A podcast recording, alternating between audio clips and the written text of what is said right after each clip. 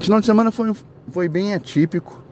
É, apesar de toda a confusão em relação a, a, a, ao confinamento e, e, esse contato restrito de pessoas, pelo menos contato físico, acabou que um contato virtual foi, foi bastante beneficial, bastante feliz para mim.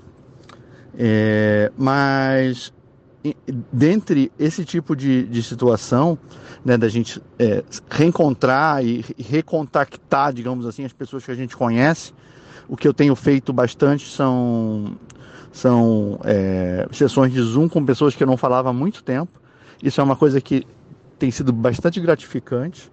É, ao mesmo tempo que a gente vê esse tipo de aproximação virtual que a tecnologia nos proporciona, a gente tem visto, é, digamos assim, uma falta de preocupação e de colaboração das pessoas em relação a essa parte do confinamento.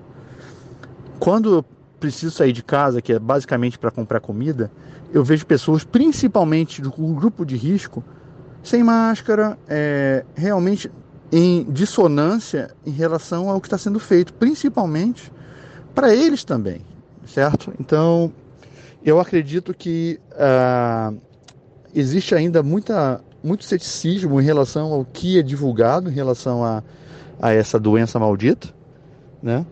E eu acredito que uh, a mídia faz tanto alarde, tanta manipulação, que, a, que acaba entrando em descrédito é, toda a divulgação em relação a, a essa pandemia.